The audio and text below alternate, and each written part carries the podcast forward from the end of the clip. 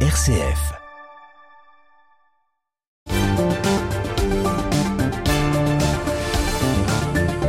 Et nous accueillons Raphaël Delacroix pour euh, sa carte blanche. Bonsoir Raphaël. Bonsoir Thomas.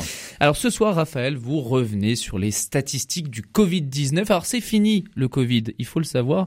J'étais pourtant persuadé que vous alliez euh, nous parler de la motion de censure dont, dont, tout le monde parle en ce moment et dont on va parler dans quelques instants d'ailleurs. Eh bien non Thomas, que vous voulez dire sur la motion de censure? Le 49.3 a été utilisé légalement et si l'Assemblée voulait renverser le gouvernement, eh bien, elle avait qu'à le faire. La loi, c'est la loi, il faut la respecter. Et ceux qui ne sont pas contents du gouvernement, eh bien, ils n'avaient qu'à pas voter Emmanuel Macron, ni lui donner une majorité, même relative à l'Assemblée.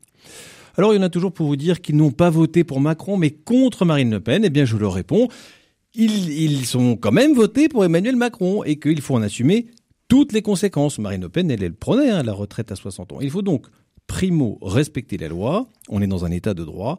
Secondo, assumer la conséquence de ses votes ou de ses non-votes. Bon bah du coup, euh, vous nous en avez tout de même parlé, mais euh, c'est de la mortalité du Covid dont vous vouliez nous parler à la base. Et oui, hein, et du fameux livre du statisticien Pierre Chaillot, directeur de projet data intelligence au Conseil régional des Pays de la Loire, et qui a travaillé 9 ans à l'INSEE et qui a fait un travail de fourmi sur toutes les statistiques officielles sur les décès en 2020, la fameuse année noire des morts du Covid. Or, que nous apprend ce livre Eh bien, je vous en donne quelques pépites, dont la première est que l'année 2020 est la sixième année la moins mortelle de notre histoire. Il y a un peu plus de, de morts qu'en 2019, qui était elle-même déjà une année exceptionnelle pour sa mortalité basse.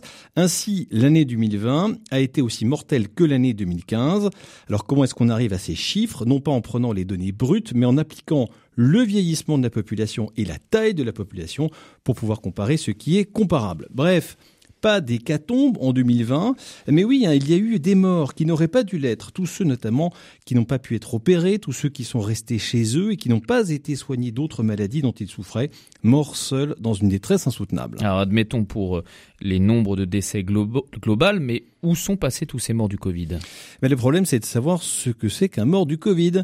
Euh, il n'y a pas eu un de codification internationale des maladies par l'OMS qui permet habituellement d'établir ces statistiques. L'OMS a ainsi établi une codification d'urgence floue qui admet que même en cas de doute, on attribue un décès au Covid.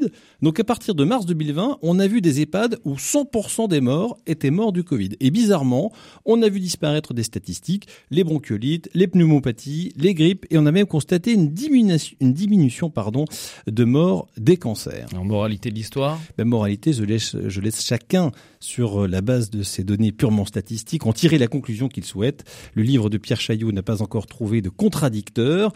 Ainsi peut-on à minima s'interroger hein, sur ces deux années folles que le gouvernement a fait vivre aux Français en faisant passer des mesures, je vous rappelle, confinement, passe sanitaire, vaccination, masque, test en tout genre, eh bien bizarrement bien mieux accepté que la réforme des retraites.